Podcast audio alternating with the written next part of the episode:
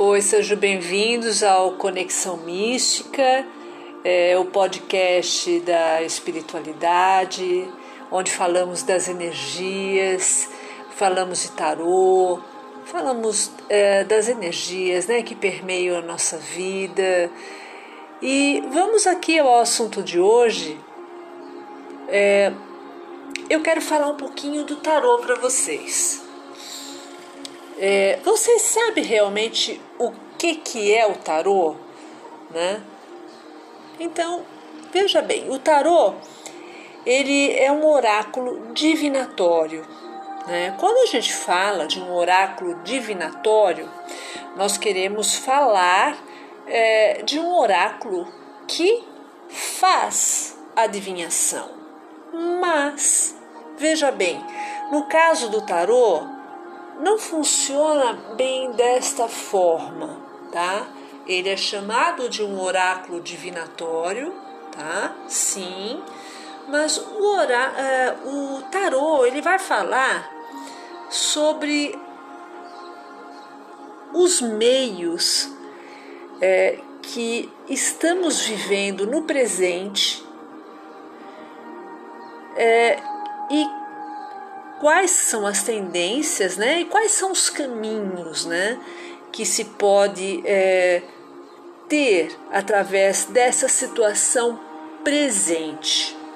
É, então, é, o oráculo ele funciona, o tarô ele funciona é, como é, um aconselhamento, não é?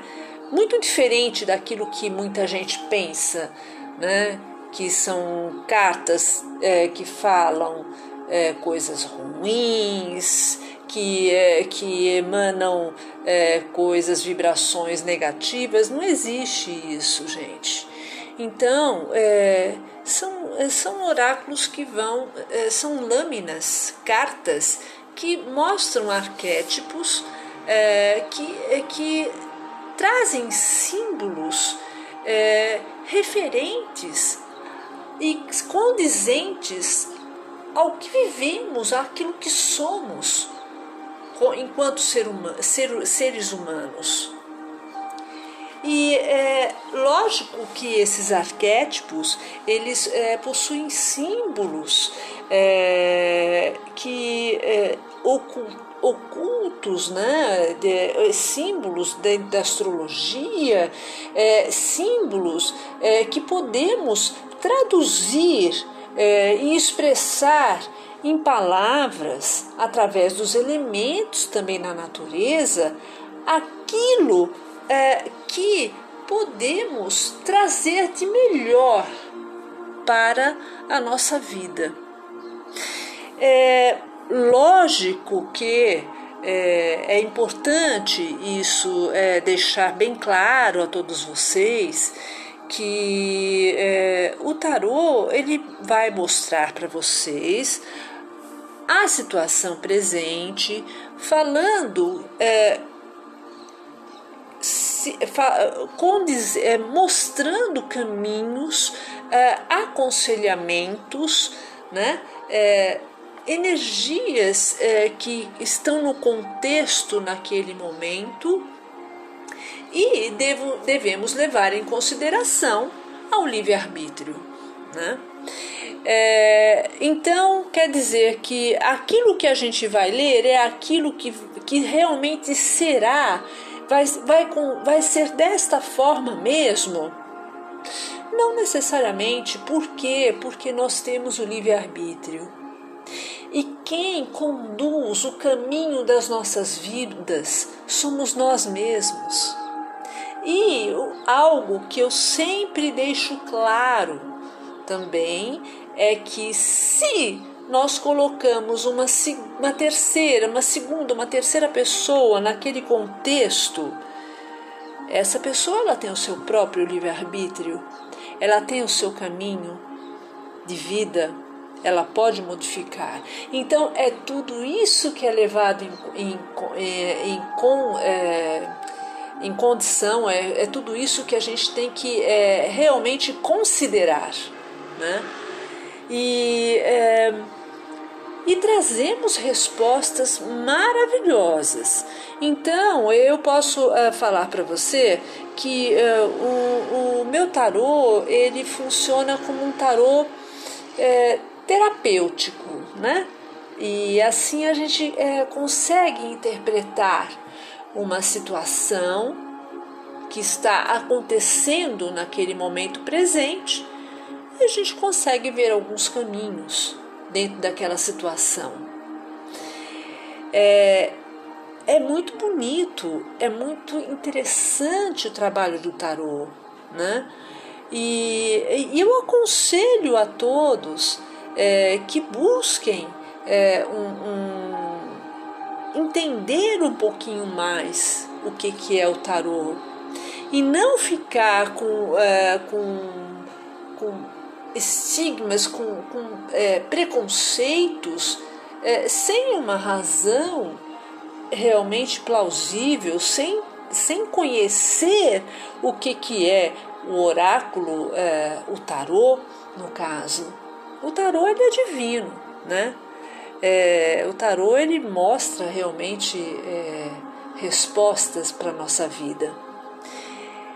E é, além disso, você também pode, é, se você tem, por exemplo, um tarô, ele só é considerado tarô quando ele possui é, 78 lâminas, que são 22 arcanos maiores e 56 arcanos menores. Isso é tarô. Se você pegar cartas que, tem, que, que não existem os arcanos maiores os arcanos menores que é, não que não tem é, essas 56 lâminas as 78 lâminas é, então não é tarô tá então é diferente é, do tarô e do baralho cigano é diferente então o tarô ele é específico existem vários tipos de tarô tá? Existem várias modalidades, digamos assim, né? Tarô dos anjos, é, tarô do amor, é, enfim, mas existem os clássicos, né? Que é o tarô de Marsella, né?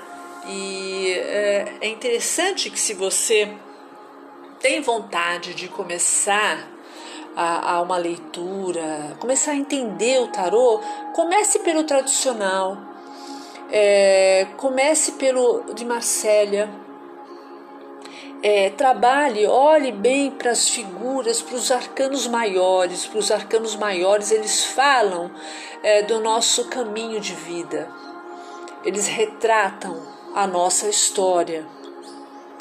É, a partir disso, aí você pode desenvolver mas assim, estude, se você tem vontade, estude é, cada carta, é, faça uma meditação com as cartas. É bem interessante isso. Você vai começar a compreender. Aí sim, você mais para frente, se você quiser desenvolver é, o tarô como é, profissionalmente, assim como eu, tá? É, aí sim, se você quiser buscar uma outra opção de tarô, tudo aí cabe a você.